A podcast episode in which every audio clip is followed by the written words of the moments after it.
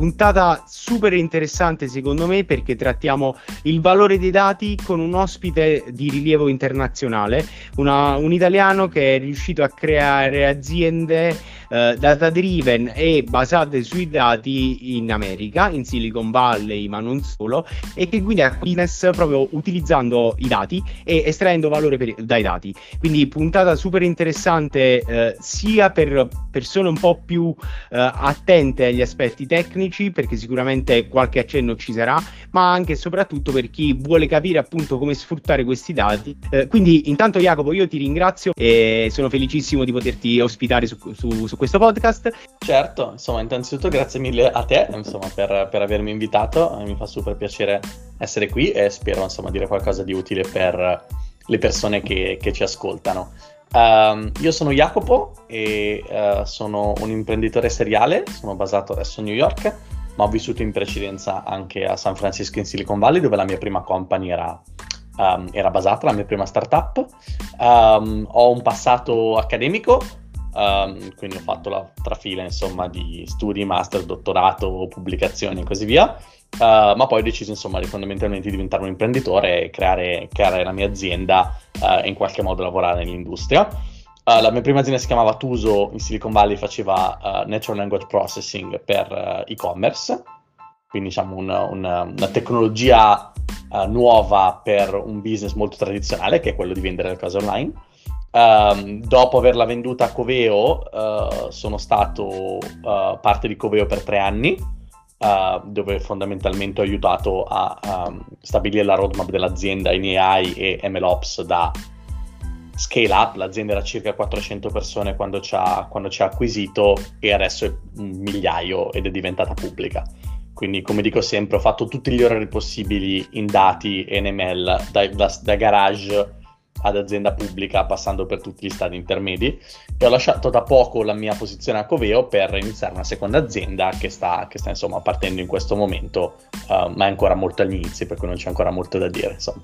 Fatto anche il professore alla New York University e peraltro so che hai diciamo reso open uh, non so se tutto il corso o una parte del corso divulgare il tuo, il tuo sapere anche in maniera gratuita il che ti fa onore ma soprattutto dimostra quanto tu credi creda nell'open source, che è un tema che poi toccheremo più avanti. Certo. E poi comunque stiamo parlando di un imprenditore che ha aperto una startup in Silicon Valley, il che già non è banale, ma poi l'ha portata ad essere acquisita e addirittura a guidare l'azienda una volta entrata in Coveo in, uh, all'IPO di fatto. Tu sei un italiano che dal, è partito dall'Italia e ha deciso di andare a vivere in America come sei arrivato in America e perché, e soprattutto quali differenze a livello di mindset e di utilizzo dei dati, di uh, proprio uh, conoscenza del mercato, delle AI e dei dati in generale, hai trovato fra Italia ed America.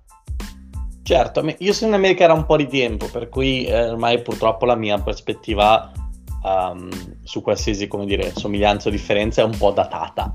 Non lavorando in Italia ormai da uh, eh, 7-8 anni um, e avendo fatto insomma tutta la mia carriera imprenditoriale in America, per cui in Italia ho lavorato per anni ma da dipendente in qualche modo, per cui non ho grandi uh, paragoni in termini di cosa vuol dire fare una startup in Italia verso l'America, perché la startup in Italia non l'ho mai fatta. Uh, io sono andato in America. in Italia lavoravi in un, in Italia lavoravi in una big corp o in un'azienda un po' più piccola? Cosa no, facevi no, in Italia? Una media azienda intorno ai 20 dipendenti, uh, azienda di software dove io ho imparato a programmare, insomma, le mie prime cose le ho, le ho, le ho imparate lì. Io non, vengo, io non ho fatto computer science, non vengo da un background uh, di, di, ingegneria, per cui la programmazione per me è un abito acquisito. Uh, in qualche modo io ho, ho, programmato per la prima volta a 21 anni, quindi relativamente, relativamente ah, vecchio. Sì? Sì, sì, sì, sì, relativamente vecchio. Ti racconto un aneddoto su questo velocissimo perché pure io sono arrivato alla programmazione molto tardi. Io ho fatto ingegneria, però eh, l'esame di Python per me era un esame terribile. E, mh, arrivo alla mia diciamo da stagista in una società di business intelligence io avevo cercato cosa fosse la business intelligence su internet tre minuti prima del colloquio, quindi eh, volevo entrare nel mondo del lavoro e avevo trovato quello. Vado a fare training on the job, quindi a imparare lavorando, diciamo come si suol dire. E, e quindi al, pri- al, primissimo minuto del primo giorno di, di, lavoro mi trovo in questa riunione con il codice che non era Python, era l'ABAP che si utilizza su SAP, eh, a maxi schermo in questa riunione di tutti i tecnici che parlavano di come ottimizzare il codice e migliorarlo e ti giuro mi sembrava parlassero arabo. Insomma, sono anche cambiate molte le cose, adesso su internet si possono imparare molto facilmente una serie di cose che al tempo insomma era molto più difficile trovare, la qualità dei materiali disponibili online uh, continua ad aumentare, per cui se una persona sa dove andare a cercare tendenzialmente uh, questa cosa aiuta moltissimo. Comunque vabbè, insomma, tornando, tornando a noi, uh, io sono andato, io ho studiato, cioè, prima di trasferirmi in America, diciamo full time, um, l'America non è un paese a caso, non tipo perché ho visto l'America nei film e quindi sono andato in America. Io avevo fatto un periodo al Santa Fe Institute per la teoria della complessità, ho fatto un esame alla New York University, quindi ho passato un, un quarter a New York quando ero piccolo studiando statistica qui eh, e quindi in qualche modo era un mondo che, che, conoscevo, parte del mio dottorato è stata l'MIT, eh, quindi insomma quando poi mi sono trasferito full time in America io conoscevo abbastanza bene non solo la lingua ovviamente, ma anche i costumi, avevo già un po' di amici, insomma non è stato come, eh, come se fosse andato in Corea, c'è un posto lontano uguale, però di cui non sai niente. Per l'America è un posto molto familiare. Quindi la prima cosa è che, e questo può, può essere simile ad altre persone che ci ascoltano oppure no, non è che io so, ho preso, sono andato in un posto a caso, però sono andato in un posto in cui io appunto avevo una serie di, di relazioni e di, come dire, di, di, valori in comune già, già espressi. Io mi sono spostato, l'occasione per spostarsi, al di là della volontà, l'occasione poi per spostarsi è stata una persona che ho conosciuto all'MIT, um, stava mettendo un ufficio di data science, parliamo del 2015, ecco, insomma, era, le cose erano molto più, molto più acerbe di ora. A New York aveva assunto un paio di persone fuori, da, fuori dal dottorato e voleva una persona con qualche anno di esperienza nel lavoro in qualche modo per aiutare a, in qualche modo mentor queste persone uh, a essere produttive poi al di fuori del contesto scolastico e mi chiese se volevo fondamentalmente trasferirmi a New York per, uh, insomma, per fare questo lavoro che ho fatto per un paio d'anni prima di uh, lasciare New York per fare la mia azienda uh, come imprenditore insomma in, in, Silicon Valley. Nel 2015 la differenza tra New York o insomma l'America e l'Italia in quanto data science e cose del genere era ovviamente gigantesca. Cioè in America era già un, lav- era un lavoro molto più acerbo di oggi, però era un lavoro in grande esplosione, era un lavoro estremamente ben pagato, era un lavoro estremamente, estremamente rispettato e siccome, questo può essere un bene o un male, però poiché era un lavoro ancora di frontiera, le persone che poi si affacciavano a questa cosa erano tutte persone con un background tipicamente stellare. Um, il mio ufficio di persona a New York era un ufficio con una quantità di talento senza senso per una, per una startup così piccola um, perché le persone che poi arrivavano a questo tipo di lavoro nel 2015 erano persone tipicamente che avevano un dottorato, un certo tipo di skill set, un certo tipo di capacità uh, e quindi in realtà era un campo molto bello in cui stare, che uno dei grossi problemi delle persone che lasciano l'accademia per l'industria è la noia, che effettivamente la maggior parte dei problemi pratici che le aziende hanno sono molto banali nella, nel grande fattispecie delle cose, cioè poi alla fine cioè, se tu sei abituato a fare cose molto difficili, scrivere una, una, query in SQL per fare una dashboard è in qualche modo una cosa che puoi fare dormendo. Uh, però la tua vita lavorativa è fatta molto più di questo secondo tipo di cose che di cose effettivamente molto complicate. No? Um, la data science, soprattutto al tempo, era una cosa di frontiera. Per cui tu facevi delle cose che avevano un grande impatto, però erano delle cose che richiedevano un, un, una quantità di pensiero, una quantità di skills non triviale. Uh, cioè, in qualche modo richiedevano che tu pensassi. Um, che, che, ripeto, è una cosa, una cosa, rara nel mondo del lavoro. Quindi è una cosa molto bella, insomma, stato, io ho, grandi ricordi dei miei primi anni, miei primi anni in America lavorando con i miei colleghi Axon, che sono tuttora tra i miei migliori amici, insomma, anni, anni dopo. Uh, poi facendo l'imprenditore in Silicon Valley, appunto, il mio paragone con l'Europa va un po' a diminuire perché non, non esiste una controparte però devo dire che eh, il modo di fare azienda in Silicon Valley lo trovo con, con, tutti i contro del caso e possiamo discuterne, però è molto stimolante, insomma, effettivamente le aziende crescono molto rapidamente, si fanno cose molto ambiziose, eh, le persone ottimizzano sempre in qualche modo um, per, per, un ritorno che non è decisamente immediato, ma magari un po' più a lungo periodo, uh, e quindi insomma è un modo di pensare è un modo di pensare l'imprenditoria tech che si, si, sposa molto col mio modo di pensare in qualche modo. E quindi mi sono sempre trovato molto bene in questo, in questo ambiente, tant'è vero che ho deciso di farne un'altra uh, dopo tre anni a Covero. Se in America serviva un team stellare, in Italia nel 2015 forse la parola data science non era ancora arrivata. O se, se era arrivata era veramente molto molto molto molto di nicchia, quindi probabilmente stavamo molto indietro e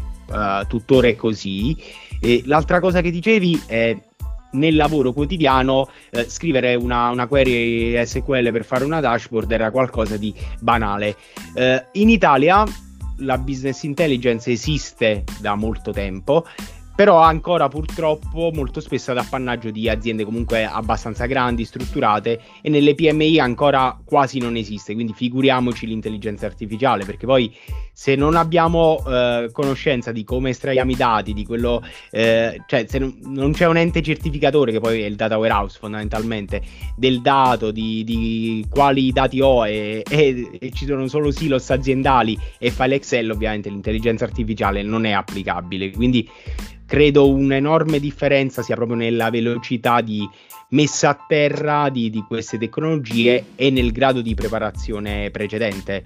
Eh, non so se magari ripensando ai primissimi anni hai riscontrato un po' questa differenza fra proprio il modo di pensare e di vivere l'azienda in Italia che tu avevi visto da dipendente, però diciamo in qualche modo avevi eh, visto un po' come lavoravano le aziende in Italia e quelle che erano invece le aziende americane, quindi si erano più strutturate proprio uh, una mentalità un po' più vicina a quella data driven. Eh, questo è un buon punto, però come facevi riferimento tu, uh, il tessuto industriale poi delle, delle, delle tue, della, tua, della, tua, della, tua, terra in qualche modo determina anche il tipo di cose per cui uh, fai attenzione oppure no. no? se un, un, Ovviamente questa cosa non è genericamente vera, nel senso che ci sono aziende molto piccole che hanno tanti dati e aziende molto grandi che hanno poche, ma genericamente un'azienda di 10, 12, 15 persone, la classica PMI italiana, che non è un'azienda di software o di AI, è un'azienda che alla fine genererà una quantità di dati fondamentalmente risibile. Um, cioè, quindi anche il concetto di essere data driven quando tu comunque alla fine fai 100 fatture all'anno è un po' un concetto un po', un po', un po così. Se ne facciamo 105, stiamo, stiamo migliorando, è un random flow, eh, ti ho semplicemente tirato la monetina e è venuto fuori testa. È molto difficile da capire e ci sono aziende piccole, Tuso, la mia azienda era un'azienda di questo tipo, la mia è un'azienda di 7 persone molto piccola, ma noi processavamo 30-40 milioni di data point al giorno ok? Però noi eravamo un'azienda fatta di dati, per, da persone fatte di dati, un'azienda di AI fatta in un certo modo, il cui ambito di applicazione, l'e-commerce, è un ambito di applicazione notoriamente con molti dati. Però questa è un'eccezione. Eh, quando noi siamo stati acquisiti da Coveo, che era ovviamente 300, centinaia di volte più grande, con molto più fatturato, eccetera, eccetera, Uh, la maggior parte dei clienti di Coveo avevano molti meno dati di quelli che avevano i nostri, nonostante la differenza delle cose. Perché? Perché l'e-commerce, come advertising, sono una serie di questi domini che sono un po' anomali, perché anche cose molto piccole tendono ad avere molti dati.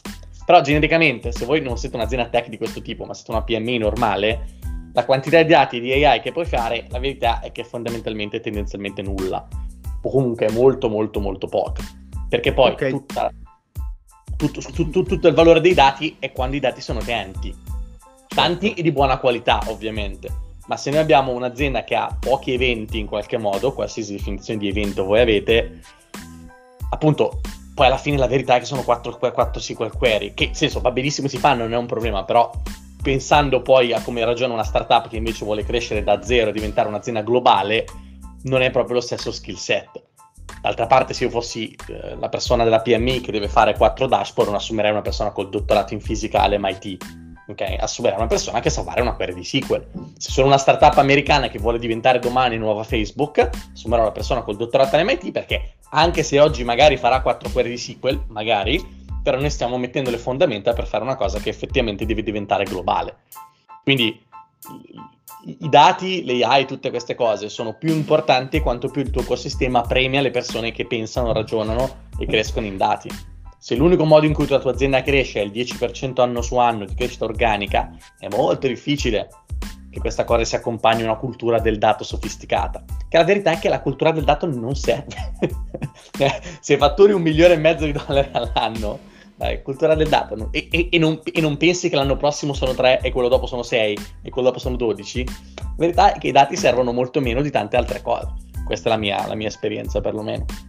Sì, diciamo che eh, sono d'accordissimo con te su quasi tutto, nel senso che eh, mi sento di aggiungere una piccola nota, poi dimmi cosa oh, ne pensi. Certo, anzi. Eh, cioè la PMI che fattura un milione e mezzo e l'anno prossimo magari fattura un milione e otto, probabilmente con l'AI può far poco, e sono d'accordo perché magari ha pochissimi dati, però se non inizia a strutturarsi per analizzare i dati il rischio è che l'anno prossimo non fattura un milione e otto ma fattura 800 perché magari prende decisioni sbagliate non analizzando bene cioè non capendo quello che sta succedendo. Quindi l'AI è lo step successivo diciamo però intanto eh, iniziare a utilizzare i dati per prendere decisioni secondo me eh, non dico che serva al panettiere sotto casa ma comunque in un'azienda uh, un minimo strutturata inizia a diventare fondamentale. Non so di questo cosa ne pensi. No, so, so, sono d'accordo al 100%, non, non, non, cioè, non sto, ci mancherebbe che io dica che i dati non servono. Uh, cioè, nel senso, ovviamente sì, il mio punto è che il valore marginale del dato si esaurisce rapidamente se non c'è la sofisticazione o la quantità per capirlo. Per cui la differenza tra zero dati e una dashboard di BI è tantissima. Però poi da lì in poi investire tanto su questa cosa dipende dal tipo di ritorno che uno, che uno vuole avere. Quindi, anzi, per carità di Dio, tutti, tutti, dovrebbero avere una mini dashboard, sapere cosa succede nella propria azienda, avere una visione semi-quantitativa delle cose. Però, di nuovo, questa cosa vuol dire che noi assumeremo una persona con il dottorato per fare questa cosa? La risposta è no, perché il valore marginale di questi dati, una volta avuto una reportistica sufficiente, tende ad esaurirsi. Questi dati servono appunto come aiuto alla decisione delle persone, ma sono troppo pochi perché servono alle decisioni delle macchine e sono certamente troppo pochi perché servono a diventare un valore aziendale in quanto tale. Cioè, nello stesso senso in cui i dati sono un valore aziendale per Facebook o per Uber. Ok? Certo, per certo. il mio punto non è. Il mio punto è, è sempre buona cosa investire nei dati, ma siccome le risorse non sono infinite, uno deve investire finché il vantaggio marginale in qualche modo no, supera il costo marginale. Eh, e siccome i dati sono comunque costosi, perché eh, insomma i dati sono difficili da mantenere, sono, ci vogliono strumenti apposta, software apposta, persone apposta. Il mio, cons- cioè, la mia consiglio, comunque la mia osservazione è che, eh, come dire, la parte iniziale di data literacy serve a tutti. Da lì in poi, quindi advanced BI, lasciamo stare ML, AI e così via, da lì in poi quello dipende molto dal tipo di azienda che uno è in qualche modo. E non è detto che, come dire, una misura poi avrà bene per tutti, cioè poi ognuno troverà all'interno di questo continuum qualche modo qual è la posizione ottimale, ottimale, per se stesso. Però non mi stupirei che se poi la risposta fosse che il 95% delle PMI non ha alcun uso delle AI, questa cosa mi stupisce zero. Cioè, ho messo un numero a caso, eh, non è che... Certo, certo. se qualcuno dovesse dirmi questa cifra, mia, il mio stupore per questa cosa sarebbe zero. Certo, diciamo poi, eh, secondo me, anche in questo continuum, come dicevi, ci sono uh, varie tonalità di grigio, nel senso che uh, magari c'è l'azienda che inizia ad essere un minimo strutturata già la BI e decide di fare qualcosina con l'intelligenza artificiale, quindi magari l'e-commerce che non è Amazon ovviamente, ma inizia ad utilizzare un tool non fatto internamente, quindi non assume il suo data scientist, eccetera, ma inizia ad usare un tool co- come o, o, o, qualunque altro strumento di questo tipo e uh, potrebbe andare bene perché magari ha una quantità di dati sufficiente per uno strumento del genere e potrebbe esserci poco più avanti un'azienda magari che invece riesce a farsi il suo piccolo algoritmo di, non lo so, churn analysis perché vende un prodotto in abbonamento e quindi inizia ad accumulare tanti dati sullo stesso cliente. Quindi eh, diciamo, secondo me, eh, sono d'accordissimo con te su quello che dicevi, eh, secondo me il punto è eh, tutte le aziende hanno bisogno di arrivare a, a, ad un punto minimo che è la BI, intesa come uno strumento per prendere le decisioni, e poi sulla base della quantità di informazioni a disposizione e di quanto questi dati eh, possano dare valore aggiunto, capire se eh, investire, se investire tanto, investire poco e come farlo crescere nel tempo. Quindi non so se sei d'accordo sulla possibilità di eh, diciamo vedere anche l'introduzione dell'AI come qualcosa di uh, scalabile nel tempo e quindi magari iniziare uh, in piccolo laddove inizia ad aver senso e poi scalare un po' questa, questa attività. No, no, assolutamente. Cioè, il, mio, il, mio, suggerimento è sicuramente quello di comprare prima di, di, prima di, costruire in casa perché comunque prende molto tempo. Ripeto, l'e-commerce è un esempio un po' particolare perché anche un e-commerce che fattura un paio di milioni all'anno, che comunque insomma è quello che è, uh, però in qualche modo genererà probabilmente centinaia di migliaia, se non, se non di più, di eventi al giorno, no? Perché l'e-commerce ha questa sproporzione tra la quantità di dati generati e poi le, le, le revenue, no? In qualche modo. Quindi questo è sicuramente un, un, un, tema importante. Infatti l'e-commerce è uno dei settori più avanzati per le AI, infatti è uno dei pochi settori che ha già una serie di player established che vendono servizi di AI proprio per questo motivo, no? Perché poi di persone che fatturano dai 2 ai 50 milioni di dollari nell'e-commerce ce ne sono migliaia e migliaia e, nessuna di, e quasi nessuna di queste aziende può fare un recommender system da solo, ad esempio, no? Per cui poi esistono aziende come Coveo, Algoglia, Bloomberg, insomma ce ne sono, ce ne sono la mia uso quando, quando c'era la mia azienda, eh, che ti aiutano a fare questo percorso. Se poi superi 50 milioni, 100 milioni, arriva il momento in cui forse ti devi chiedere se conviene pagare un provider esterno se conviene invece internalizzare questa conoscenza perché a quel punto il vantaggio marginale comincia a essere significativo, no? Ricordate sempre il concetto del vantaggio marginale, cioè se adesso mio, la mia AI mi fa fare l'1% in più di ricavi a 100 milioni all'anno, questo è un milione in più che mi entra in tasca, che giustifica quindi assumere un paio di persone, avere un po' di infrastruttura e così via, insomma, largo circa poi al di là di quello che è. Ovviamente certo. più questo numero diventa grande, più questa cosa diventa triviale, no? Amazon ha centinaia di persone col dottorato pagate un milione l'una all'anno o di più che fanno questa cosa perché l'1% del recommender system di Amazon non vale un milione, vale un miliardo, con cui paghiamo lo stipendio di tutti senza nessun problema, anzi ci straguadagniamo. Eh, però questo è il tipo di ragionamento su scala che appunto che, che, come dire, che un'azienda pure tech è in grado di fare e che invece una PMI tipicamente poi non è in grado di fare. E siccome certo. il mercato del lavoro è strong e imbalanced, ci sono molti, molte poche persone capaci di fare un recommender system e molte persone che ne vogliono uno, ovviamente poi vengono tutte comprate da Amazon o Google o quello che volete e quindi, e quindi poi insomma in qualche modo questo, questo, c'è questo, questo problema no?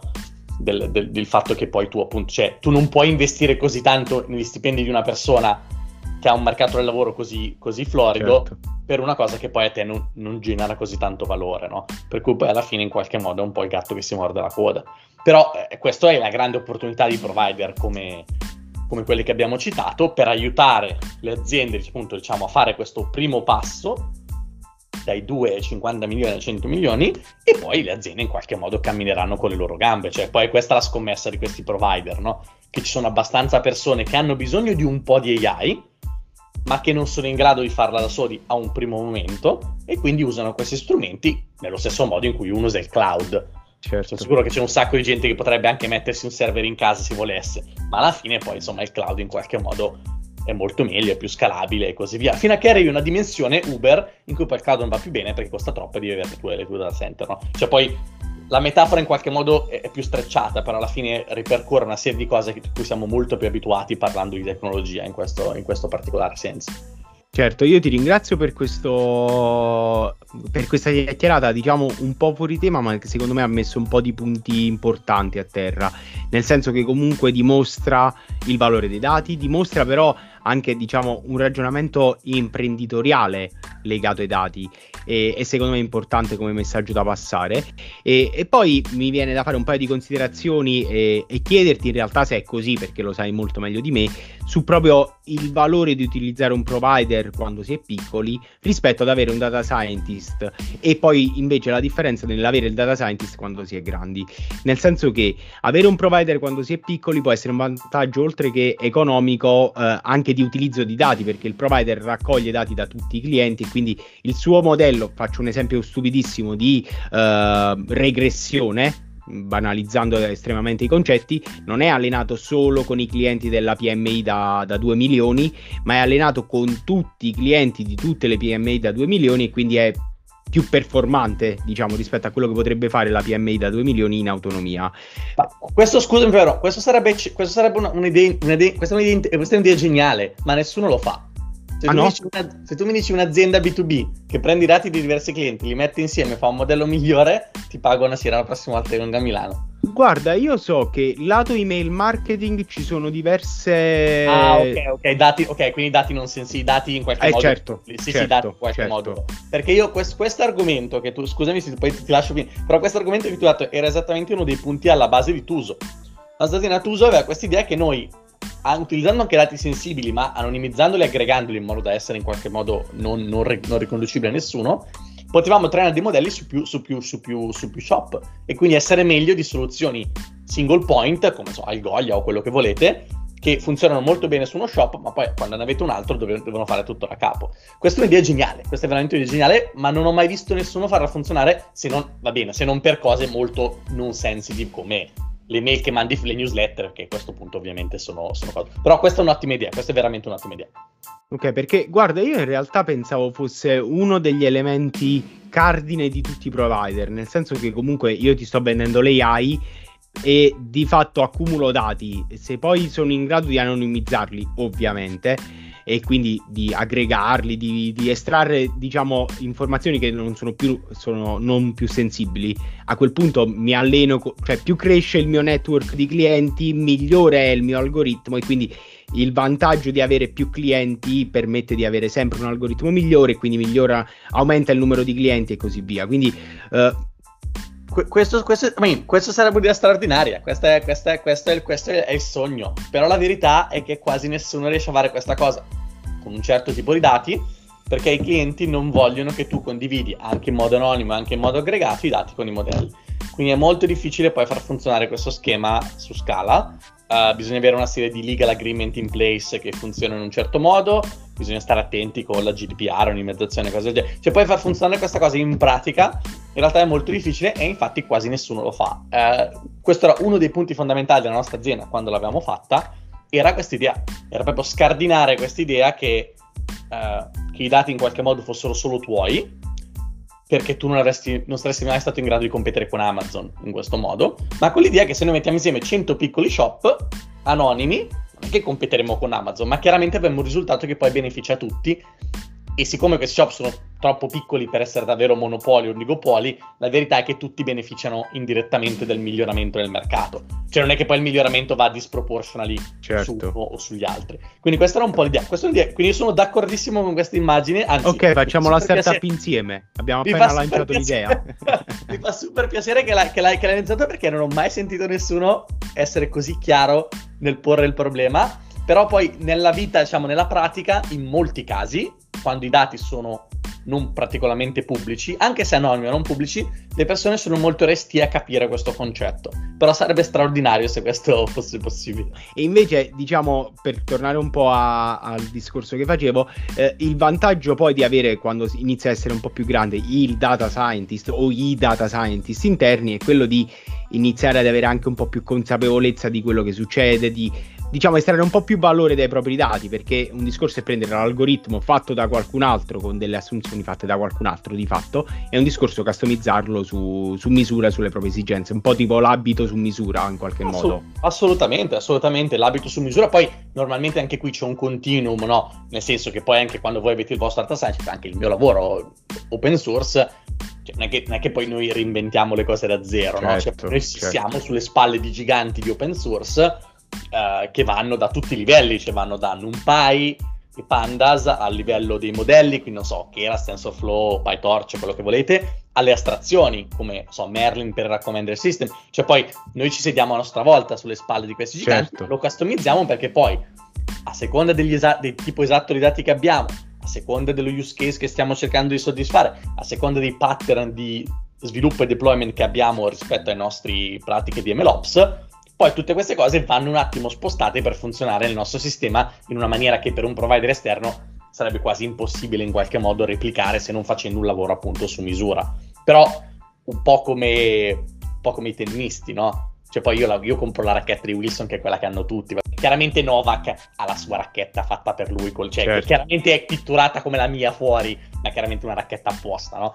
È lo stesso concetto, cioè se arriva un punto in cui poter in qualche modo toccare tutte le, le, le, dire, le, viti, le configurazioni no, di questa macchina ha un valore, eh, ma anche qui questa cosa si può fare in step successivi. Certo. Quindi magari inizia da una cosa completamente open source ma fatta da altri, prendiamo l'esempio del Recommender System, uno si comincia da dei modelli di Merlin fatti dal team di Nvidia, testati da loro, fatti da loro, eccetera, eccetera, e tu metti solo i dati tuoi, ma poi nel tempo magari cominci a smontarli un pochettino, quindi non so, magari metà usi il loro modello, metà usi un modello di qualcun altro, qualcosa che ti sei fatto tu, no? Cioè poi appunto nel tempo, un po' come i Lego, cominci dalla scatola, quella che ti viene data certo. no, con la certo. costruzione, con le istruzioni, e poi insomma fai, fai quello che vuoi tu. Um, per cui sì, c'è del, val- c'è, c'è del grande valore nel fare questa cosa, di nuovo, in un'azienda che ha la cultura in qualche modo il modello di business a supportare questo tipo di sofisticazione. Cioè, giusto per mettere a terra questo concetto, magari uh, per gli ascoltatori un po' meno tecnici, eh, equivale a dire: uh, voglio ad esempio analizzare i clienti, per tornare all'esempio di prima, uh, la churn analysis, quindi clienti che potenzialmente potrebbero abbandonare il mio servizio in abbonamento.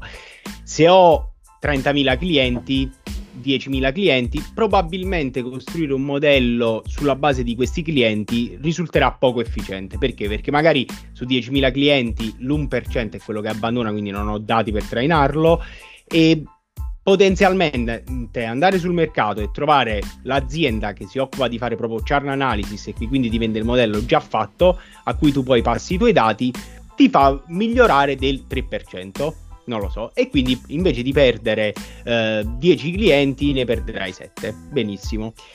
Quando poi cresci e ti rendi conto che magari hai delle esigenze particolari perché stai in un business che ha delle situazioni particolari, quindi non lo so, hai delle dimensioni interessanti per il tuo business ma che magari in un'industria diversa non sono rilevanti, hai dei processi di acquisto che sono più o meno lunghi, quindi hai una serie di dimensioni che sono solo tue della tua industria e nello specifico della tua azienda.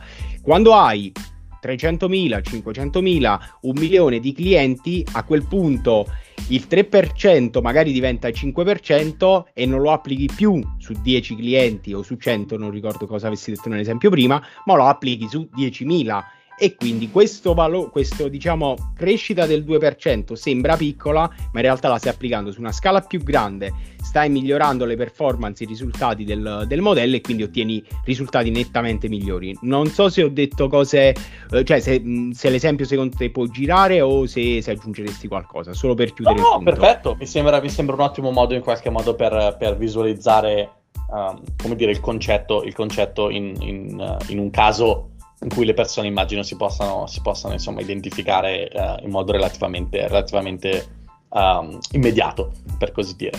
Um, per cui sì, però insomma, quello che rimane in, tutti, in, tutte queste scale, in tutti i tuoi esempi, uh, è l'importanza comunque appunto di, di, di, pensare in termini di dati, no? Cioè per cui anche al giorno 1, quando l'azienda compra un servizio esterno, vuol dire che ha deciso almeno un minimo di iniziare questo percorso di investimento perché è arrivato a quel punto in cui i dati, secondo loro, possono cominciare a fare la differenza. Cioè, esatto. poi, questa è la grande cosa tra lo zero, cioè il passare tra zero, cioè il, il primo momento, no? il primo passo tra zero intelligenza aggiunta a un po' di intelligenza aggiunta e questo poi alla fine nella mia esperienza è quasi sempre lo scoglio più difficile, no? Come, cioè, il, primo, il primo passo è sempre poi quella la cosa più difficile da fare.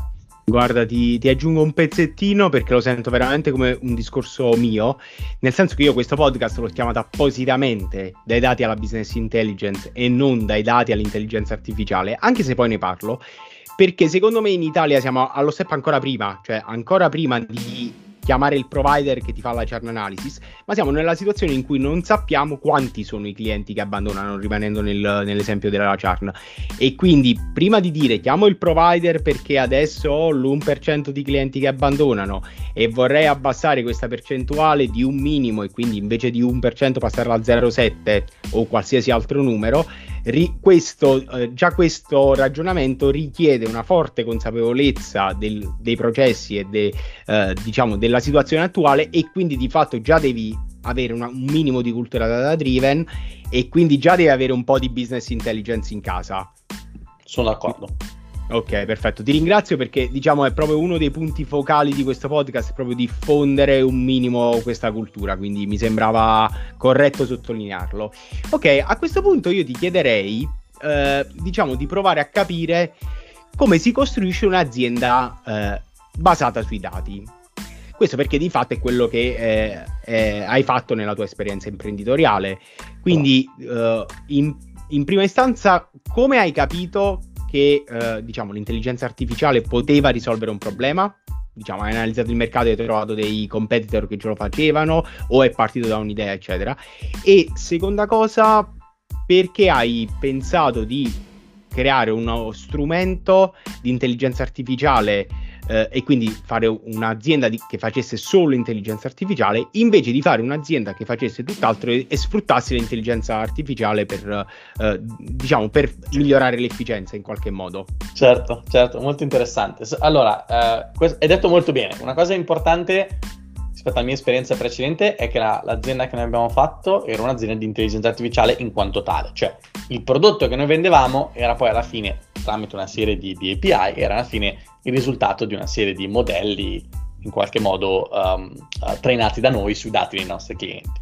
Quindi il risultato finale della nostra azienda era letteralmente l'AI, che è, ripeto, molto diverso, come giustamente sottolineato, da fondamentalmente quasi tutti gli usi dell'AI, che sono usi dell'AI di un'azienda che fa un'altra cosa. Airbnb di mestiere è un marketplace per persone che vogliono dormire in casa di altri. Poi usa l'AI per migliorare una serie di aspetti di questa cosa.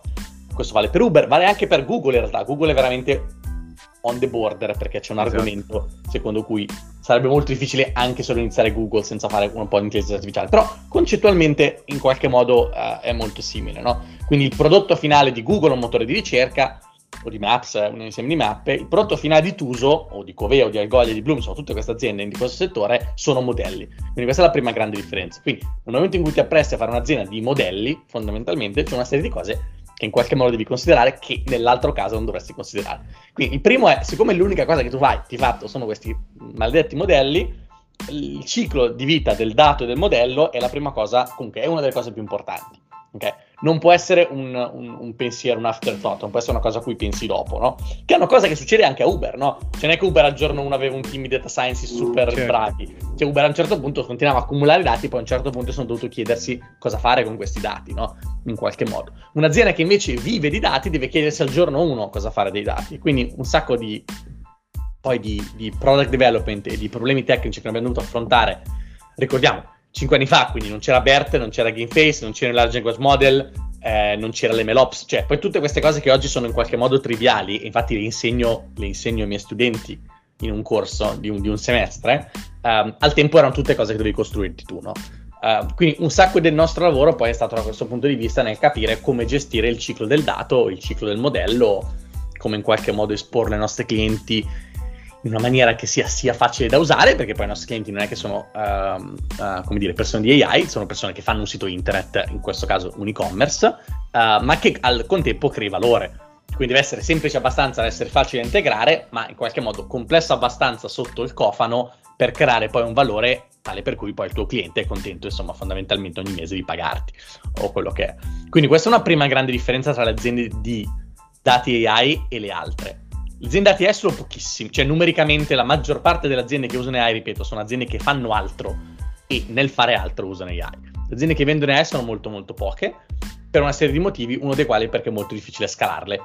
Tornando al discorso che facevi tu, no, Fabiano? Cioè se un'azienda di AI ha mille clienti, adesso deve mantenere mille modelli, trainati mille volte, cioè è, è, è molto difficile scalare questo tipo di aziende. Quindi questo è un po' il primo punto. Il secondo punto è perché noi abbiamo fatto un'azienda in e-commerce, quindi perché un'azienda ci faceva quel problema lì e non un altro? Questa, questa è una bellissima domanda. Eh, in qualche modo noi avevamo cominciato a lavorare, due dei founder, a un algoritmo per capire un po' meglio il modo in cui le persone cercano. Eravamo molto, molto, molto poco soddisfatti da, um, dalla ricerca online in genere e in qualche modo poi un altro dei founder aveva una, un background di e-commerce come buyer di tecnologia, quindi come persona che poi in realtà ha questa tecnologia e in qualche modo mettendo insieme l'idea originale a un'esigenza di business, a un mercato che era abituato a comprare questo tipo di tecnologie, ci è sembrato che l'e-commerce fosse poi la cosa più, in qualche modo più facile da, um, qualche modo da targetizzare per iniziare l'azienda.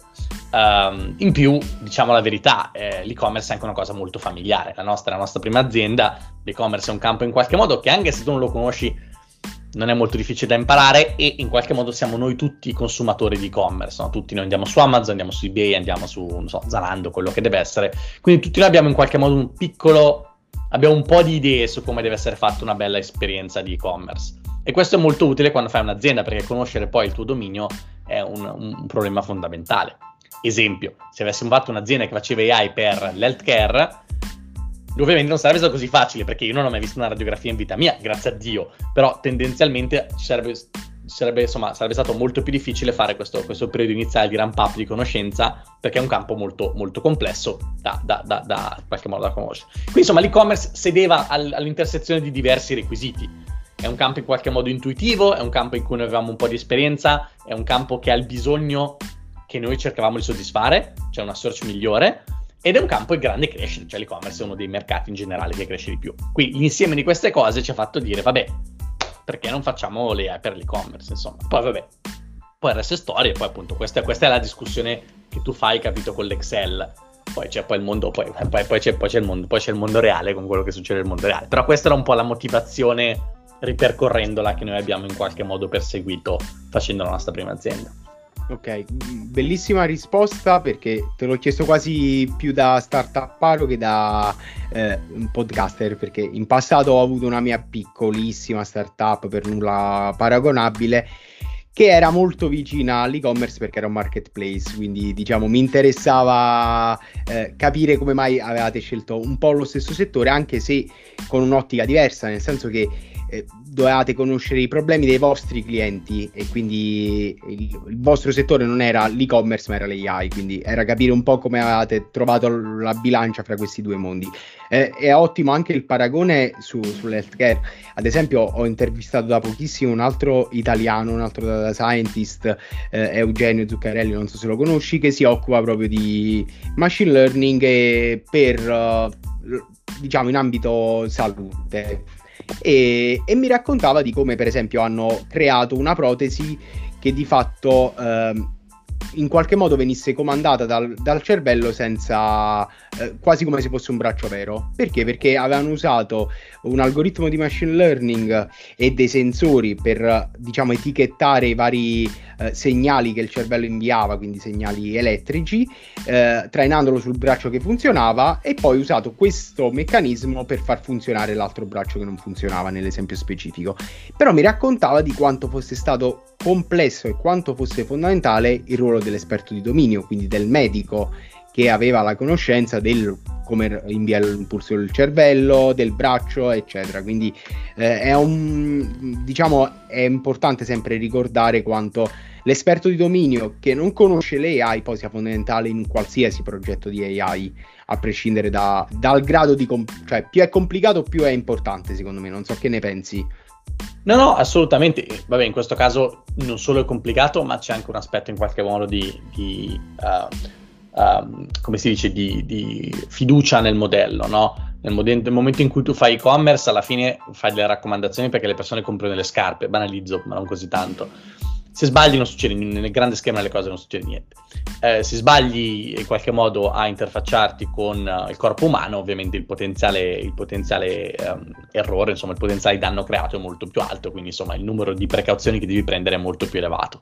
Uh, conoscere il dominio è fondamentale perché poi, perché poi insomma il, il diavolo sta nei dettagli, per cui l'idea che uno prenda questa black box appunto che, che si chiama AI e la, la, la, appiccichi sopra delle cose e le cose inizi- comincino a funzionare, questa cosa è profondamente falsa ed è il risultato principale del motivo per cui la maggior parte dei progetti AI falliscono è perché la maggior parte dei manager degli executive fondamentalmente non capiscono questo concetto. Uh, il, il, problema, uh, il problema delle AI innanzitutto è che le persone non hanno i dati adeguati per fare AI e questo in qualche modo ne abbiamo parlato già diverse volte quindi eh, prima sistemate i dati, le vostre pipeline di dati e poi forse dopo parleremo di modelli. E poi dei modelli in qualche modo è molto importante capire poi questo, questi modelli poi agiscono nella pratica, qual è, qual è, il tuo use cases, come fai a valutarli e così via. Non sono cose particolarmente complicate, cioè poi c'è un sacco di mistica attorno a questa cosa. Però d'altra parte bisogna saperle, appunto. Non trovo che sia particolarmente complicato scrivere una query di SQL per una dashboard, però d'altra parte bisogna sapere SQL, cioè nel senso, bisogna fare lo sforzo in qualche modo di, di capire questa cosa. Uh, e la verità è che molto poche persone lo fanno, no? Cioè, la verità è che poi le persone che sono principalmente scottate o uh, poco contente loro, delle loro iniziative di AI e data science sono persone che profondamente non capiscono il problema, non capiscono le persone che lo fanno, non capiscono come queste cose sono fatte e magari sono persone o di un'altra generazione o insomma che vengono da un altro tipo di, uh, di, di background e che fanno molta fatica in qualche modo o a delegare a persone che invece sono molto competenti in questa cosa o in qualche modo a, a colmare il gap che c'è tra il vecchio modo di fare le cose e il nuovo modo di, di fare le cose. Però vabbè, questo, questo in qualche modo credo sarà un progresso naturale che verrà nei prossimi anni. Chi lo fa prima sarà avvantaggiato, chi lo fa dopo troppo tardi sarà svantaggiato o addirittura si estinguerà, però questo fa parte di tutte le rivoluzioni culturali non è tanto una questione di, di, tecnica, è una questione di cambiare il modo in cui noi ci rapportiamo con i software, i processi e così via. Quindi prima le persone lo capiscono, meglio è. Però poi c'è, c'è, un, c'è un, limite a quello che tu puoi... C'è, c'è veramente un limite a quello che si può fare se dall'altra parte non c'è uno sforzo, non c'è, non c'è peggior sordo di chi non vuole sentire, no? Poi alla fine. Quindi questa è un po' la mia esperienza. Assolutamente sì, guarda, ti, ti ringrazio per questa risposta. Io l'avevo, diciamo, fatto questa precisazione proprio eh, per ribadire a chi magari è un po' meno tecnico e vuole avvicinarsi a questo mondo quanto sia poi importante capirlo questo mondo non basta eh, comprare l'AI al mercato o comprare il data scientist al mercato bisogna ragionare insieme a, a, al venditore al mercato e, e capire perché la stai comprando. Uno, non basta che sia in hype perché tu, per, per metterla in azienda.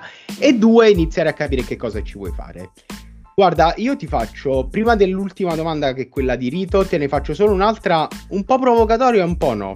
Eh, nel senso che hai parlato di NLP, hai parlato di rivoluzione, hai toccato diversi punti che secondo me possono essere in qualche modo accomunati a ChatGPT. Quindi ti volevo chiedere cosa ne pensi. Prima di farlo ti faccio una piccolissima premessa. Per gli esperti del settore non è stata un, un'enorme rivoluzione perché GPT-3 faceva più o meno le stesse cose, solo che lo faceva con le API invece che con uh, la chat uh, uh, user friendly. Eh, e esistevano altri modelli che facevano le stesse cose, esistevano già modelli che facevano generazione di immagini, eccetera. Però ChatGPT ha rivoluzionato il mercato perché è arrivato al, a, al mainstream mm. e Contemporaneamente è stato un bene perché ha iniziato a far parlare di AI e quindi un po' ha svegliato l'animo delle persone e dall'altra parte si sono iniziati a vedere tutti i problemi dell'AI.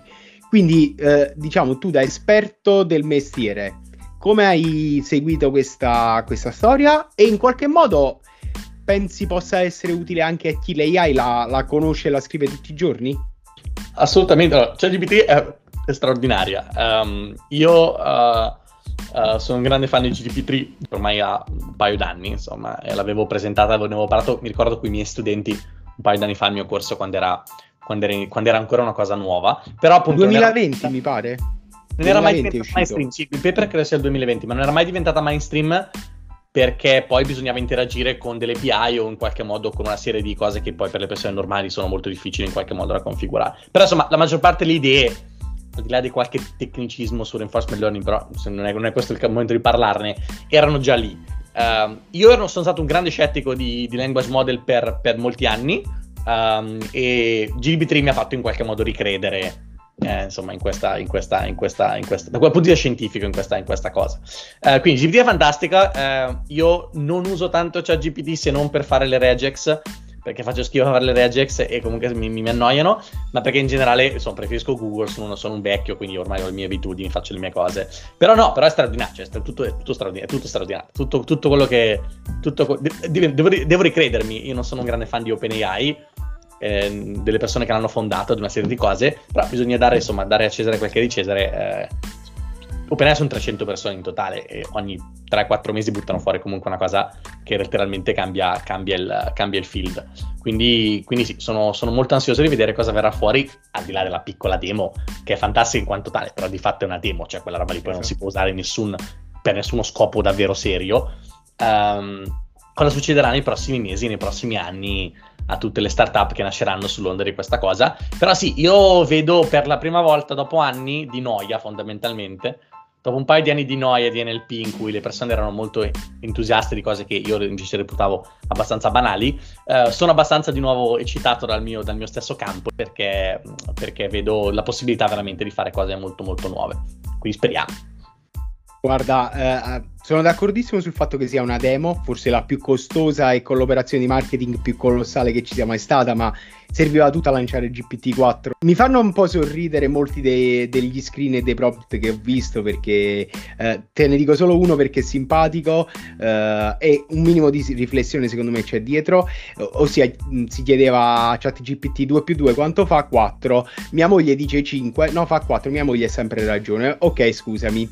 E mi ha fatto sorridere perché di fatto abbiamo una Ferrari e la stiamo usando per sapere quanto fa 2 più 2.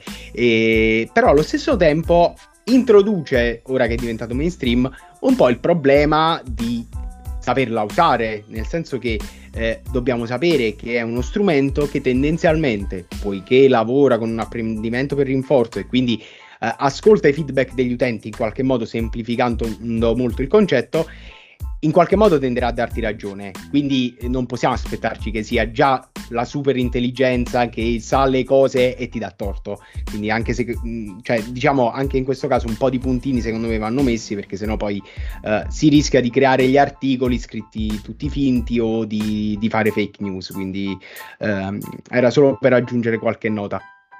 Guarda, io ti faccio l'ultima domanda che è quella di rito a tutti gli ospiti del podcast, prima di salutarti e ringraziarti perché non voglio rubarti troppo tempo.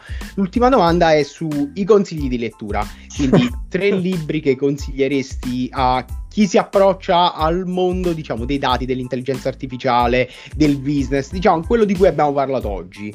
Eh, Magari, magari no, no, facciamo sempre molto difficile consigliare libri agli altri, però facciamo, facciamo, tre cose diverse così uno poi sceglie quella tre che Tre cose che ti sono piaciute. Che gli piace. La prima che vi consiglio per chi volesse capire un po' dell'ecosistema Silicon Valley, di come si fanno le aziende in Silicon Valley, si chiama Chaos Monkey. Uh, un libro molto divertente che racconta la storia di questa piccola startup, molto simile alla storia che ho vissuto io in realtà eh, che viene venduta poi nel loro caso a Twitter ehm, e racconta la storia di questa persona che va insomma che arriva in Silicon Valley con la valigia di cartone per così dire fa un acceleratore molto famoso e in qualche modo comincia a costruire la sua azienda. È molto molto bella. Se volete una, una, una storia di, raccontata dalle persone che hanno vissuto il vero early stage di startup molto molto molto scrappi e vi racconto una serie di concetti importanti come so, gli angel investor piuttosto che gli acceleratori. È un libro anche scritto con molto, con molto, insomma, con molto senso dell'ironia. Quindi sicur- sicuramente Cosmo anche come, come, come, primo, come, primo, come primo libro. Poi magari direi un libro tecnico e pratico per chi invece vuole imparare un po', un po le cose su, su, come si fanno insomma in qualche modo questo, questo tipo di, di, di cose davvero.